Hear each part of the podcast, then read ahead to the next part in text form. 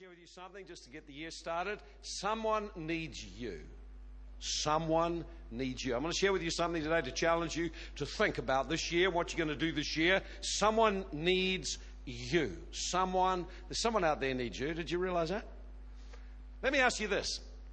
How many people felt last year was a great success? You had a great success last year. Okay, all right, that's good. Okay, well, how do you measure success? See, everyone's got different ideas on how you measure success. See, some people say, well, I success I got a car. You know, or some success, I got a big house. Or success, I got a lot of money. Success, I got a position. Success, people notice me. Success, everyone says I'm a success. I must be. Facts like that, who can deny? You know? See, so how do you define success? Well, you can't define it along those lines at all.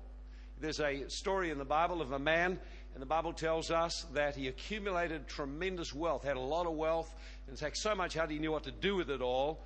And the Bible said that he wasn't success. If you'd had a look at him, he looked a success. He looked a success. He looked a success. Depends what you measure by. You say? But actually, God said that man's a fool. And, and why was he called a fool? Why did God speak to him and say, well, that man's a fool? He said, very simply, because he'd invested all his lives and his life in things which God had never called him to do. And when he got to the end of his life, he had a lot of money, but he had nothing in his relationship with God. There was nothing eternal done with his life. So we would look around and say the man was tremendously successful. And I was, where was I now? Now I was in, it was in Taiwan. And uh, we were in Taiwan, and I said, this, we saw this thing. I'd never seen one before. I thought, what is that? I have never seen anything like that before and it was it was a funeral. As the most unusual funeral I had ever, ever seen. Like, I normally see a funeral, I see a black car out there and there's some people standing all around and stuff like that. This wasn't anything like that. This man was obviously very important, so I made some inquiries who is he? Because when we looked there, they had floats going down the street with people making lots of noise and banging cymbals and clackers and all kinds of things. They had young people walking on the streets playing instruments and making a lot of noise. And did they have cars? There were, I counted 15 black Lincoln Continentals. Huh? And I counted between 30 and 40 Mercedes Benz. Now, we're lucky if we see one of either of those. But they had between them, I counted there were over 50 vehicles. And they were not just your ordinary vehicles, they were all these expensive vehicles. I thought, whoa, someone's making a statement here. I'm important. I'm a success. But actually, he wasn't a success. He was the leader of one of the uh, triad underworld gangs. He died prematurely. He'd gained a lot of money by crime. And though he looked a success on the outside, he definitely wasn't success. In fact, as I inquired, I found out, oh, well, you pay for all of that. You just rent them. And you can rent as many as you can afford to pay for, depending on how successful you are. You can really go out in style. Well, this was a funeral in style. This was a Chicago style funeral had all of these black Mercedes Benz and all of these Lincoln Continentals and people walking down the streets waving stuff. Tomorrow they forgot about him.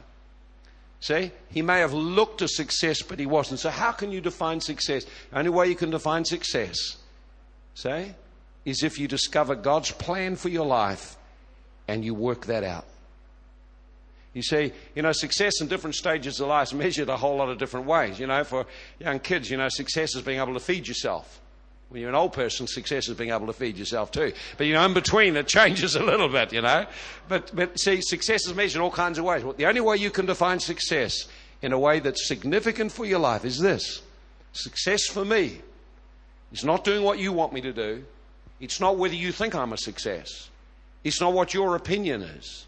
Success is whether I actually found God's purpose for my life and began to accomplish it the way He wanted it done. You see? Now, were you a success last year? Ah, now it's a bit different, isn't it, eh? And what's more important is will you be successful this year? And successful for some of you may be that you accomplish and get some exams passed. Success may be you get a job. Success may be you do some training. Success may be uh, you make sure get that house you were looking for. That may be measures of success. But the bottom line for success from an eternal point of view, say, from an eternal point of view is did you discover why God put you in the earth and what He wanted you to do this year? And that's success. The world may not even know you're around, but you can be successful. The world may not even see anything you do, but you can be successful. You can actually live your life out full of success if you understand what it is and have the courage to walk it out. Let me just share some things tonight, going to help you, and I want to just anchor you into a few things as we get to start this year. Everyone wants to be successful, eh? So let me just have a look. I want to open Ephesians chapter 2 and verse 10. Ephesians chapter 2 and verse 10. I want to share with you, first of all, three things God wants you to know and three things God wants you to do. Three things he wants you, I'm sure he wants you to know heaps of things, but here's three things he does want you to know. I reckon these are real important things. So here we go. We'll just get into these. Ephesians chapter 2. I love this verse. This is a fantastic verse. Okay, how many know this verse by heart already? Some do? Okay, here's some things that God wants you to know. I want to share with you three things that God wants you to know. Number one, number one, get around. Ephesians chapter 2 and verse 10. Number one, that God planned you.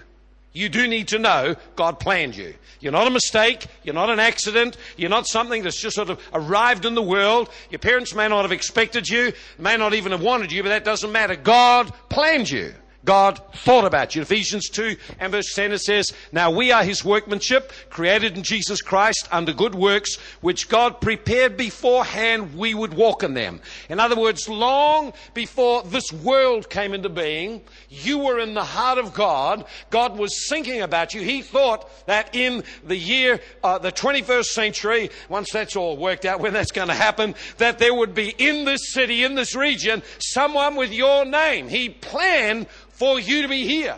He planned for you to be born in this place. He planned for you to arrive. It was in this height. You need to know you were planned by God. You were planned with a purpose in mind. As I was sharing this morning, you know, when someone is manufacturing something, they always start with a purpose in mind. I want to accomplish this. So you want to get from one place to another. You've got to figure out how to do it. You design something because you have a purpose in mind. I want to travel from one place to another real easy. So I'll design a car. Remember, the car comes into being because there's first of all a purpose for it. And if the car doesn't run anymore and doesn't get you from A to B, it doesn't have any reason to exist. Think about that. See, we, we so obvious of that when we look at things that are created. You have a look at, uh, at uh, an electric jug. The electric jug has got a purpose. It's there to boil water. Now, which came first, the jug or the purpose? The purpose. God had a purpose for the jug. So, so God, man, manufacture a purpose. He thinks, I want to boil water, don't want to light fires. Also, a, I want to do it easy. I want to so he designed something to do the job. Now listen, that jug's only useful while it fulfills its purpose. In other words, the manufacturer has a purpose it's designed for, then he creates and designs it exactly to meet the purpose. So when you look at an electric jug, it's exactly designed to do one thing and one thing only boil water. Very simple. Now, before you arrived in the world, you just weren't an accident that arrived. You weren't just something that suddenly turned up. God actually designed you. You're called His workmanship. He put you together carefully, particularly, designed your giftings. He designed your DNA. He knew what family you would come from. He knew what your background would be. He knew what giftings you'd have in you. He knew what passions would be in you, what would light your fire and get you switched on and get you, yeah, ooh, I love that. He put it inside you. He put desires inside you. There's some things inside you which you are longing to do, but most of you are afraid to dream about the great things that are in your heart that God put there. And He put them there because He designed you to do something great and significant with your life. And we will never be satisfied unless we do the things which are significant eternally. Can't, we'll never be satisfied. You buy yourself a new car, great. You're happy for a month, two months, a year. Next year, it's all model. Three years down the line, it's got dents. Five years, it's needing maintenance and repairs. And now it's old and it's no longer satisfying. So I need something else. And the world and most of your friends are running around looking for something else to make them feel good. But the one thing that'll give fulfillment is if you discover what God put in you and you begin to pursue it with a total diligence. Now that is what will light you up. That's what will make you stand out. That's why uh, you'll, you'll live a different life. Because something in you's fired you up. I am anchored. God put something in me to accomplish with my life. So you need to understand that. Now you think, well, I'm not gifted like you, or not gifted like that guy over there. I can't do that. Listen, don't compare yourself. In 2 Corinthians 12, it says, if we compare ourselves one with another, then we're foolish because how can you compare this one with that one when God designed them to do different things? How can you compare a, an, electric jug with a toaster and then start to find fault with the, to- the jug? You look at the jug, well, it won't cook toast.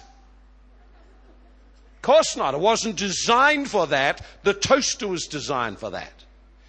The jug was designed to do something else. So don't try and make it do what it's not called to do. You understand that? If you can understand that with your life and realize you are quite unique. See, so God has formed you. God has purposed you. God's created you. What a great thing. We're His workmanship. See, so God has planned you. You are unique. You're not like anyone else. You are completely different. You have different experiences you come from. You have a different background to anyone else. You have different things in your life that nobody even knows about that you can draw on and a part of what God can work through you. You know people I don't ever know. You, you have experiences in your life that form a well of life to draw out of that I don't have. You're unique. There's no one like you. Absolutely no one like you. So why would you want to copy someone? Why would you want to dress like everyone else? Why do you want to follow the crowd? Why do you want to be like someone else? Why do you want to be like someone else? Listen, you ever look at the movie stars and all of these, uh, these people that have got so much fame and their lives are a mess because what they've got cannot satisfy. What they need, I've got. And you've got. Except the problem is they just don't know it yet. See, they don't know it. See, so we have to understand then we are unique. God planned us to be unique. He's planned you to be unique. So look at the person next to you. Have a good look at it. Just look at them for a moment and observe how different they are to you. Now, God made them different. I don't see any two people the same here. I look over here, there's no one like Benjamin. I ain't seen anyone. Anyone who could jump about, about, about like Benjamin would be Rodney, you know.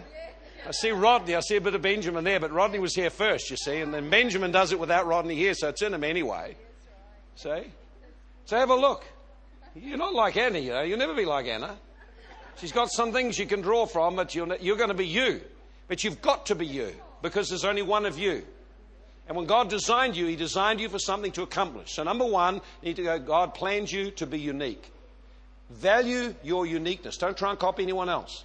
See, everyone tries to push you in the mold, make you like someone else. Don't be like someone else. Be yourself. You have to be yourself. Okay, here's the second thing. God, God designed you. Second thing you need to really know. God wants you to know it. He loves and values you. He loves and values you. He loves and values you. You are loved.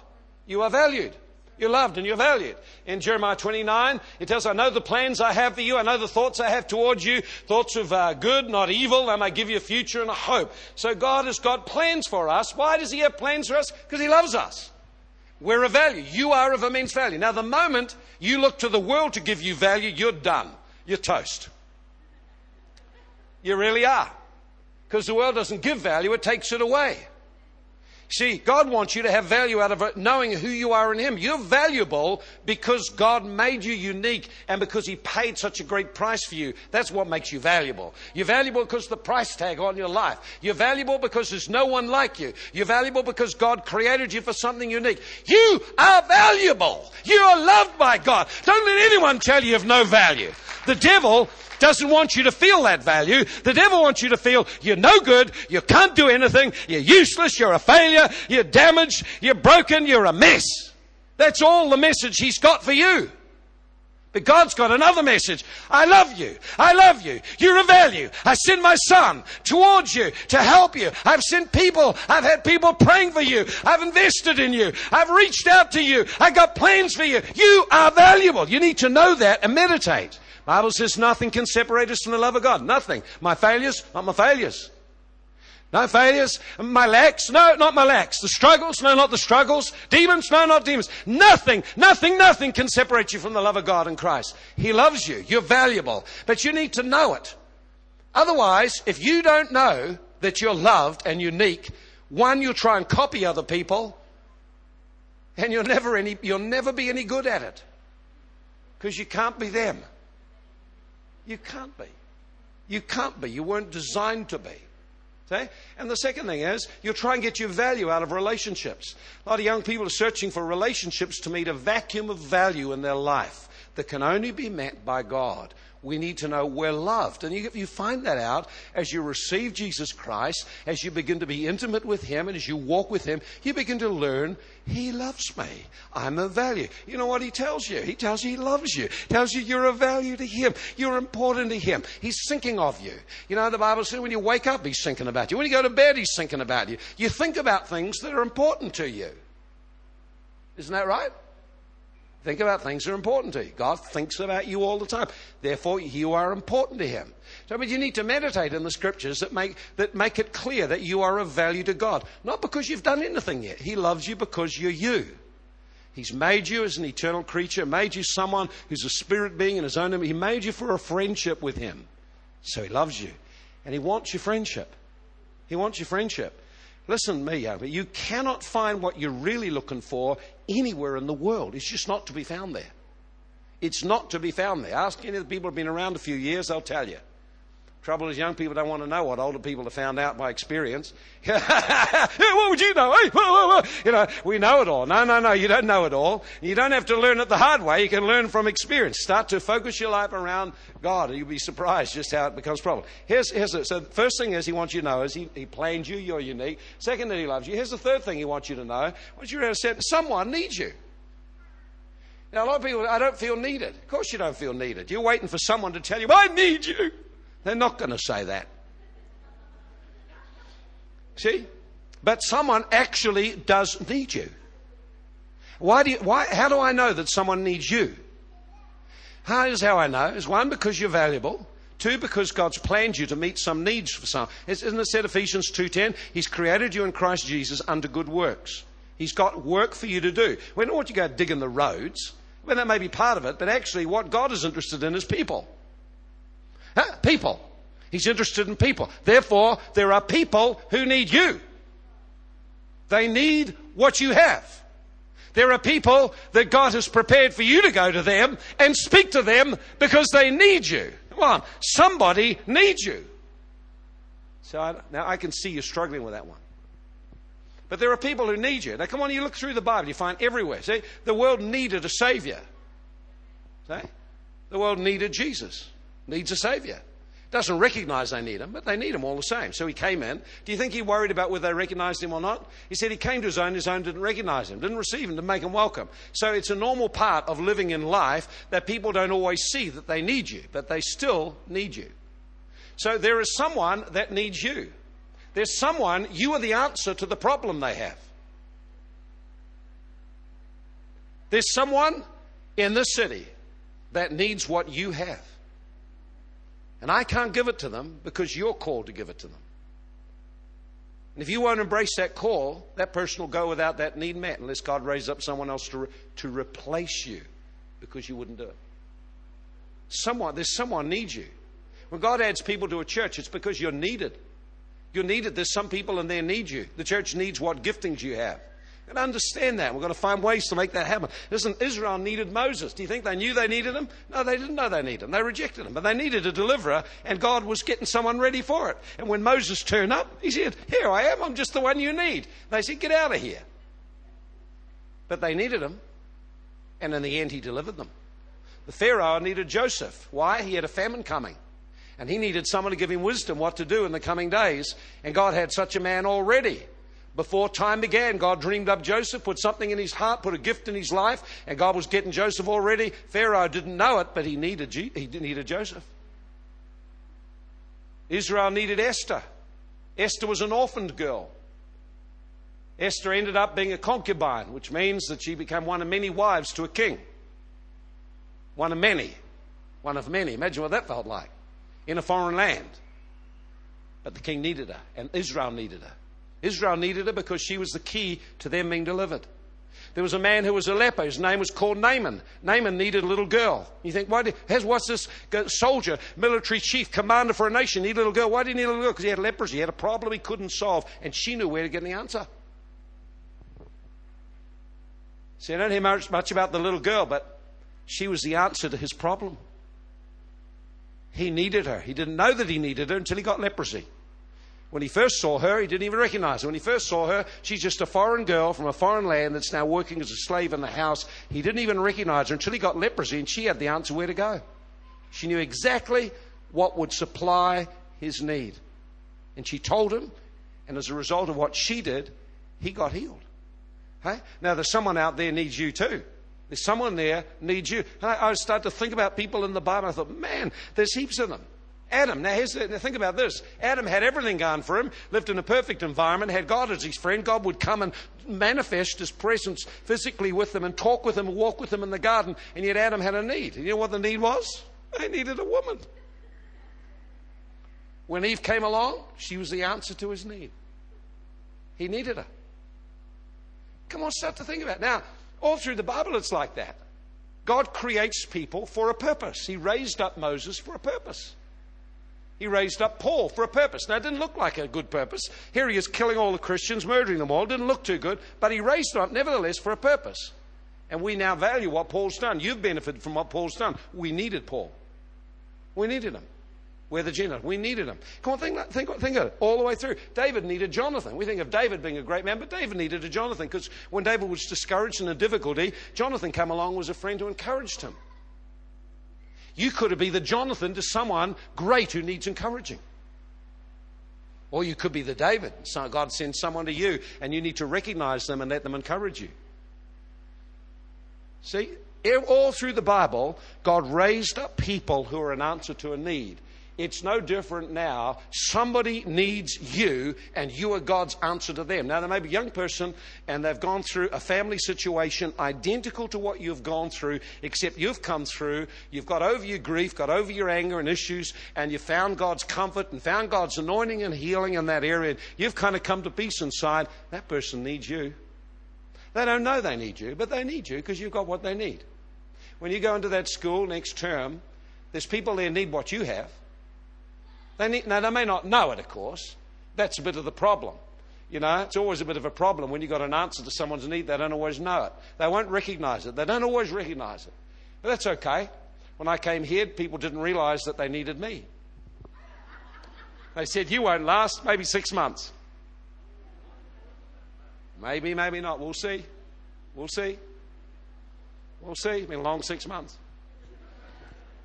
One thing, you're an answer to someone. See, but people don't always recognize you. So you have to build relationships with people. And on the bridge of relationship, you are able to enter their heart and give to them what they need that you have. You have something someone needs. You have something someone needs. I wonder in this year whether you'll fulfill the purpose God raised you up and that person's needs will be met through you. Now, you're the only one who can decide that. You're the only one who can decide that. I can't decide that one for you. There's someone needs you. You have what they need. Will you make it available? Will you actually serve God this year? Someone needs you. Someone in our community who's gone through abuse, and there are people here in this church who've been healed of that and have an answer for it. They need you. They need you. We had a, a lady came here and uh, she got very offended at something I said one meeting one night. And she came around in a real storm the next day, and she was there on a Monday, and I wasn't there, which was good. And someone else met her, and uh, and so the, they took her into a side. room. Actually, took her out into the into the creche there and sat down, and the woman poured out all her anger and frustration and everything like that. And, and she was in charge of, the, of a rape crisis centre. But the person she was talking to happened to have been through that very experience and come into healing. She had what they needed. the lady didn't recognize when she came down to rip my head off that there was someone down here had what she needed. And when she came into that room and sat, and, and uh, the woman that was ministering to her, was talking with her, didn't argue with her, just listened, talked with her, and then just said this Well, I wonder if you mind if we just prayed. And when she prayed, the power and presence of God came into the room, and the girl was so astonished, she said, What's that? What's that? She said, What's what? She said, What's that? something came in and touched me. I felt something touch me. I feel quite different. This lady had something she needed, but she just didn't know it. All it took was a, a good, wise handling of someone who's angry, and there was an answer was released to that person's problem. You're the answer to someone's problem. You are. You are. God designed you that way. And you'll never be happy till you find it and start to do it. Even, even before I got saved, I was the answer to people's problems without even knowing it. I created some too, but I was the answer to some. and there we go. See? See, and, and, so one of the things is it's not, see, it's the people's responsibility to recognize you're their answer. It's just your, your responsibility to be there and present yourself. Okay, so we see three things. God wants you to know He's planned you, you're quite unique. Two, He loves you and values you, so you don't have to look for the love and approval anywhere else. You can find it out of a relationship with Him. And thirdly, someone needs you. He's created you to help them and to bless them and to touch their needs. I, I never realized, but heaps of people needed me all over the world. Thousands. Who'd have ever known that? You've got no idea how many people need what you've got. Just got to get you to them in a way that you won't offend them so you don't even get a chance to share your message, you know. You've got to be smart how you handle people, you know. No God be wise with you. Okay, so there's some things God wants you to know. Wants you to know you're unique, so don't try and be a copy. He loves you, so don't look for your love and value elsewhere. Look for it in your relationship with God. And three, He wants you to know that someone in there needs you. There's someone needs you. So it's your job to find. So now He wants some things for you to do. Let me give you the things you've got to do. Some things God requires. Here we are. Number one. Number one. The things that God requires. Number one, we need to. Here's the first thing. I'll give you a simple scripture. It's found in Isaiah 64, verse 8. You are our Father. We're the clay. You are the potter. See? So, number one, you need to embrace who you are. Be yourself. Stop trying to be someone else. And you see, some, some of you are, have undue stress because you're trying to be someone else. You cannot successfully be anyone else because God made you the way He made you. It's like in Isaiah it says, Why should the clay say to the potter, Why have you made me like this? My nose is too big, my ears stick out, I'm fat. Listen, stop complaining how God has made you. You're valuable. you see, I, I was talking to someone a little while ago and they're going through a real crisis, and I said, Look, listen to this. You have a look at that picture up there. What is that a picture of? And, and the man looked at it. He said, Oh, that's a picture of a beautiful couple. I said, I'm glad you see that. And it was a picture of them just got married. Beautiful wedding picture. And I said, There's one thing you didn't notice. He said, What was that? I said, I said, You notice you didn't notice the frame. The frame is what contains the picture, what counts as the picture. Your body is just the vessel that contains the person. What counts as the person. So don't start looking around what you look like and what you may have and don't have. Start to recognize and value who you are. You've got to accept who you are and value who you are. You're loved. And, and you see, the more you spend in the presence of God and become intimate with Him, you know, the more you keep hearing how much He loves you, how valuable you are. And, as, and because you're valuable to God, you, you fall in love with Him. His presence is addictive. Then you carry something to give to others. You carry something. So, number one, you've got to be yourself. Don't try and copy. There'll never be another Ian Clayton. So, for goodness sake, don't try and copy. Hooray, I heard a hooray over there. I don't, I'm not going to ask who made that hooray. See, there won't be. See, because God doesn't want there to be another one. Wants him to be unique. See? If you were to be like him, man, you'd have to come from South Africa. You'd have to have all kinds of things. You'd have had to, or oh, you'd have had to go on places you never want to go. No, you can't be like him. You just be you. Accept who you are and value who you are. See? And don't strive to be something you're not. Here's the second thing that God wants you to do, apart from embracing who you are, not competing, comparing, or copying anything like that. Here's the second thing He wants you. He wants you to prepare yourself. If you're the answer to someone's need, if there's someone in the city that God has planned for you to help them, when that time comes, you need to be ready. You need to be ready. You need to prepare yourself. It's your responsibility to prepare yourself. In this year, opportunities will come to many people, but the ones who are prepared will enter them. You've got to think, you got to understand that. You must prepare yourself. Now, preparation is something that takes place in secret. No one sees you preparing. See, most people want to jump out and run around and do something great with their life, but actually it never works that way. What happens is you do preparation, and then your greatness developed in secret emerges publicly progressively. Don't wait for a great thing. develop in secret. So there's some things you need to do to develop in secret. Number one is you need to study the Word of God. You need to know what God says, or you've only got opinions to give people. You need to know what God says. 2 Timothy 2:15 study the word of God that you might become a workman rightly dividing the word of truth and not ashamed. So we need to know what God has to say. God has lots to say about lots of things in life. Many of you who are struggling with decisions, you wouldn't have to struggle if you knew what the Word of God said. You must apply yourself this year to learn the Word of God.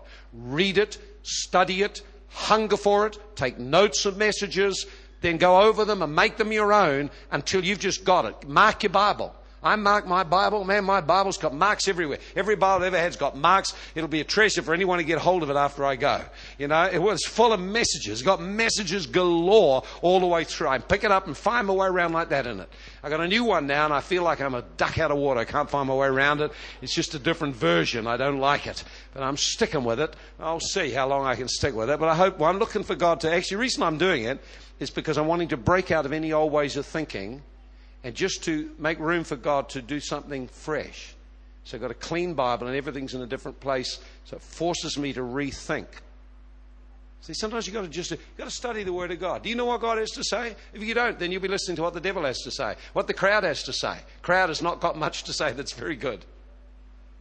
Say, you need to know what God says. When you know what God says and you align your life with it, your life will go straight as a die. You understand that. Know what God has to say. Here's number one. So the second thing you need to do is keep your life clean. We're responsible to keep our life clean. Keep short accounts with God. 2 Timothy chapter 2 tells us again, if we want to be a vessel of honor that God can use, we need to keep ourselves clean. We need to keep short accounts with God. God has provided for every failure you make. Steps of a good man are ordered by the Lord. If you fall down, God will lift him up again. You've got to make decisions. I keep my life clean and clear day by day. I keep a clear conscience before God. So if there's things you're into which are a bit dodgy, get out of them. There are books you read which are dodgy, get rid of them. Stuff you watch that's dodgy, get rid of that. Just get your life so it's straight with God. You've got to think that way. Think that way. If you've got relationships and they, they, they, they, comp- they cause compromise, you've got to make some changes in that relationship. If you've got a relationship with someone and they're influencing you away from God, you're no longer drawn into the things of God, you've got to cut that thing off. You just haven't got enough in you yet to stand up to the pressure of that. Listen, if you listen, you, you got someone there and you think you're going to, young girls, you think you're going to win this young guy to the Lord. Uh, let me tell you, I'll give you one hint straight away. He ain't going to come to Jesus just because you go there being nice to him. You'll be thinking Jesus and he'll be thinking something else. He'll be nodding and lying through his teeth. I tell you now, the thing that'll tell you for sure whether God has got his hand on this, this life is whether he'll come into the environment of God's people and enjoy the life that it contains may not understand all that goes on, but if you'll draw in and know the life and understand, love the life, then you know there's a chance that his heart will open up and God will save him. Otherwise, you've got some problems down the line. Young guys will be the same thing. If you've got some fancy girl and she's looking at you and fluttering her eyes, and you're saying, Whoa, oh, oh, it's love. Ah! No, it's not love. It's definitely not love. Okay? Again, bring her in here Get her in one of the meetings. The other girls will eye her up and they'll all get her. No, that's not love. No, no. And oh, no. See, one of the safeties we have is we bring people into the environment of God's people. If they won't come there, you know you're wasting your time. Going to bring them in there. Bring them in there among God's people. Let them get in there. We got life, you know. We got the goods. We got the answer. They just don't know it. If they, if they keep fighting you on this one, then you've got to part ways and say, oh, goodbye. You have to do it. You have to do it. Come on, sorry to disappoint some of you, but it's what you've got to do. If you've got some secret thing going on, then stop being secretive about it. Get out in the open. If it's out in the open, at least you've got God has got a chance of getting in to do something. If it's covered already, the devil's at it. Come on, you're in trouble already if it's covered. Okay, so prepare yourself. Keep your life clean and, and stay sensitive to the Holy Ghost. Ephesians 4 verse 30 says, don't grieve the Holy Spirit. See, if we're going to fulfill our mission, I got to know what the Word of God says and embrace it and get it around my life and meditate in it, and start to learn. So I know what God says.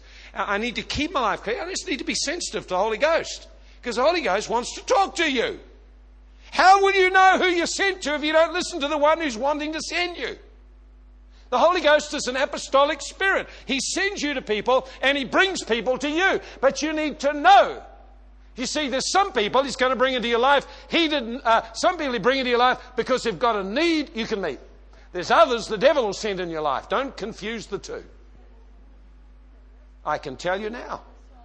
You better believe it. We had, a, we had a season there, we got a whole lot of these single women saved. Now, they hadn't had a relationship with men in years. And within three months, a whole lot of them were out of the church and got some fancy guy. Of course, a year later, there's no guy, and they're not in God. Don't see the devil can send people to your life. See, so you're not meant to fix everyone's problems. You're not the answer to everyone's problems. There's some people they got problems and they need to get a, a little more pain till they get smartened up and they get ready to change. And some people, you're not called to solve their problems. You've got to know who God sent you to. You're not sent to everyone. You're not sent everyone. So you, now, how are you going to know? You've got to listen to the Holy Ghost. He'll give you a witness or a warning. He'll say, "Yeah, on, just talk with them, ring them up, go and reach out to that person there." He say, "Uh, uh, oh, oh, stay away." You stay sensitive to the Holy Ghost. You'll feel Him give you an irritation. And if you don't, then the people around you who are in relationship with you will feel the irritation. So just if you're a bit thick, sometimes we get thick. Okay? We get very thick, especially when it comes to romantic matters. Romantic matters, people get thick, they get stupid. What happens to their brain? It just stops functioning, I'm sure. You know, but something goes wrong, something else takes over, and so you need people around you to say, No! It's not the right one. That'd be silly. See? See, so embrace, embrace who you are, embrace your uniqueness. See? Get yourself ready. So this you need to be involved. We've got discipleship class. Get in there and learn the Word of God. Get alongside someone and ask, them, teach me the Word of God. I want to know what God's had to say. Hey, there's people around who can teach you the Word of God. Get into a class, get into something, but you prepare yourself. No one's going to whip you and make you do that. You've got to learn to do that. So you've got to value that. God's word. You know, the word of the Lord is perfect. You know, it'll direct your path a good way. Oh, yeah, by the word I've kept me from the paths of the wicked one. Say, oh, the word. Thy, thy word's a lamp to my feet and a light to my path. Oh, yes, the word of God. You need that. You need the word of God. Okay, here's the last thing here. We need to respond the Holy Ghost direction. We need to respond now. See? So i got to prepare myself. Got to prepare myself. I've got to keep my life right on the inside, and now I've got to respond to the Holy Ghost direction. Now, there's some things you've got to do. You've got to stir yourself up. You've got to stir yourself up with expectancy for God to work through you. See? Now, you want God to work through you, you expect it every day. Today. So, how do you expect it? Today, I thank you, Lord. Today's a great new day. I thank you today. You are bringing people into my life that need what I have. Thank you, Holy Ghost. You give me a witness to their need. And often it comes at a time that's inconvenient and you'll suddenly feel a compassion for them. You'll feel drawn to them. You'll feel touched by God. You'll be aware and you'll see what the answer is straight away. You sort of see it straight away. Others can't see it. You see it because God wanted you to be the answer. That's why I think it's such a strange thing when people say, well, this, this, isn't being done around here, and this isn't being done around here. Of course it isn't. You're the one who's supposed to do it. Why don't you put your hand up and go do it? You saw it, do it. You know, that's, that's how God works. He, make, he brings things to your attention. And of course, the more available you are, the more people there are He can bring to your attention. See, so, but you've got to be sensitive to his prompting. So you're responsible to stir up the gifts of God within you and then to take steps out. You've got to step out. Of course, not everyone will be happy about it. You've got to step out. Proverbs 3.22, don't withhold good when it's in your power to do it. So if you've got an opportunity to do good to help someone, do it. Do it. Stretch out and do it. If there's an opportunity, stretch out. See what could happen. You might be surprised what could happen. God could work powerfully in your life. So, very, very simple things. Things that God wants you to know. You're created for a purpose. You're loved and valued by God. There's someone who needs you. And your response, I need to accept my value to God and that I have something, there's someone there needs what I have. I don't have to be able to prophesy and preach great messages. I just got to take what I've got and I look at what Dot and Lynn have done building the whole of the service team here. Whoa, wow, did we need what they had? Now, Other people have tried and didn't get to do the same results. You know, and I see some of these people with the tech gear, and I don't know how they do what they do. I need them. Yeah, I need them. Now we need them. See? And if they don't do it and all kinds of stuff comes up there and you can't understand it, then you know you need them then. See? There's lots of people around we need. I need the people, need people like Ellie and Steve that do the kids ministry. I need them. I really need them. Why? Because I got lots of kids coming in. I want, I want them to have Holy Ghost anointed ministry. I really need them. And those kids need what they have. But you know, it was a while ago they didn't say. I remember when Ellie came from Australia, she first arrived here. We arrived. I didn't know how much I needed her then. But I saw her value and potential. Now I really need her. Come on, that's how it works. But you see, you don't know either. You just got no idea what lies within people. But God calls you to meet the need they have. Will you do it? Don't wait for someone to do something about it. You're the answer. You're the answer to someone's need.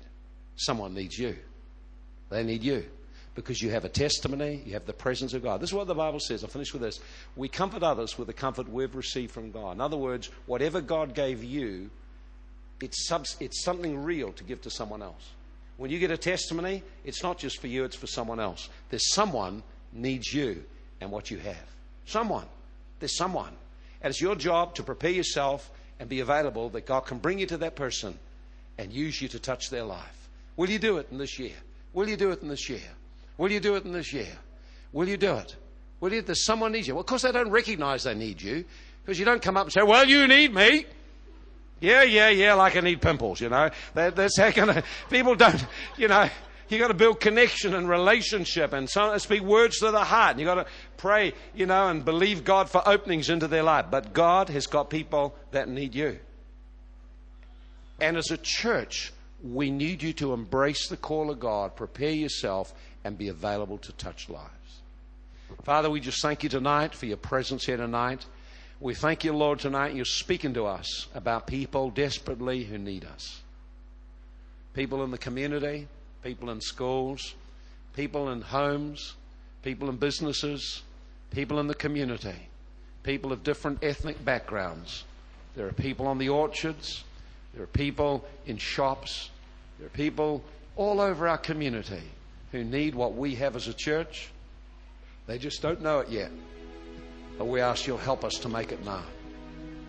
Lord, there's people here tonight, and they have what someone needs. And I'm asking tonight that your anointing would come on them. Listen tonight, if you felt God really speaking to you, you need to make a response to Him. And I want to make just two altar calls tonight. Here's the first one. The first one is there any person here who doesn't know Jesus Christ? Not yet a Christian. Christian's a person who follows Jesus, has a relationship with Him, listens to Him, gets to know Him, walks with Him, puts their trust in Him. It's a person who's given their life to Jesus Christ and the most important way, trusted Him to change them on the inside. This is what the Bible says all have sinned and fallen away and become less than God intended.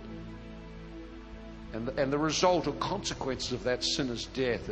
There's all kinds of havoc in our life and emptiness. But the gift of God is eternal life. Is there any person here tonight that's willing to receive Jesus Christ, become a Christian, receive the life Jesus has? I want you to raise your hand up so I can see, just right now, while our eyes are closed and heads are bowed. Is there any person here tonight wants to receive Jesus? God bless you. The hand over there. Is anyone else? Anyone else tonight want to receive Jesus? Anyone else tonight receiving Jesus? Anyone else? You know you're a Christian, or you may have given your life to the Lord and fallen away, and tonight, tonight you know you need to come back to Him. Some of you that are sitting here tonight, listen to me. You've experienced touches of God, and you've walked completely away from that relationship with Him you once had. You're one step from ending up in trouble in the world. Tonight you need to respond to the Lord He's calling to you to respond to Him. The world does not have what you need, it does not have it. It's seducing you. Friend, only Jesus Christ can give what you need. Come to Him tonight. I wonder tonight if there are people here, and as I just was preaching tonight, you felt, well, Lord, I know you're speaking to me, and I want to make myself available. I commit myself to prepare my life to get into the Word of God, to start to keep my life clean and open to the Holy Ghost. I want to be available. I want to do the preparation work that God can use me this year. If that's you, why don't you step up out of your seat and come up the front here and lift your hands up to the Lord and begin to pray to Him and talk to Him and Make yourself available. God, this year I want you to work through me. This year I want you to use me. This year I want to draw near to you. I want to know your word. I want to know your ways and principles. And I want to understand your words. I want to be sensitive to the Holy Ghost. I want to do that. I want to do that, Lord. This is what I want to do this year. I'm really feeling that. I want to be available to you this year. I want to be sensitive. I, have been, Lord, a bit irresponsible. I've just taken it all for granted, but I don't want to do that anymore. This year is a new year for me. I want to make a change. I want to make a change. I want to be a man on fire for God. Well, if that's you tonight, there's someone needs you. There's someone out there really does. They're relying on you to pay the price to prepare yourself to take the initiative to reach out to them. They're relying on you. There's some people in your school will go to hell this year. Absolutely and certainly. You know that because last year there were some did. Last year there were people in your school died in motor accidents. I guess with most of them, they just went straight on to an eternity full of torment. They didn't know they needed you. You had what they needed. Some of you would know young people who committed suicide. They didn't realize you had what they needed. God wanted to send you to some of them. See? This year there'll be people commit suicide, there'll be people die, there'll be people have accidents, and their life will be stolen from them before it's time. And so God has put you in the school for such a time as this. They need you. They need what you have. Don't worry whether they laugh and make fun. They need what you have. If they reject you, that's their responsibility. But you can at least say, I gave it my best shot. Was there anyone else here tonight? You know, God's speaking to you that way. I want you to come forward saying, Lord, I hear you speaking to me tonight. I want to prepare my life. I want to study in the Word this year. I want to get more close to you. I want to start to stretch out and start to stir myself to reach out to people around me.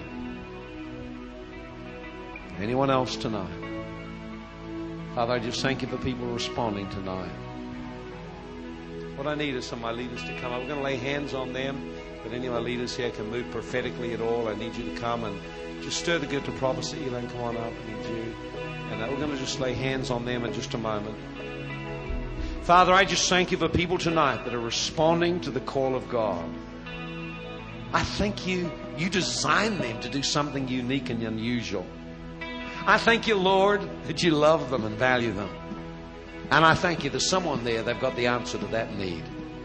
The Lord, tonight, as they make themselves available to you, I'm asking you to work deeper in their life, whatever's in there that's blocking them or hindering them. I'm asking, Lord, you'll unlock it this year. They'll, they'll break free, they'll break out. And I'm asking, Lord, tonight you'd release an empowering for that work they're called to do. Tonight, release your anointing, release prophetic words over people. Tonight, impart to people.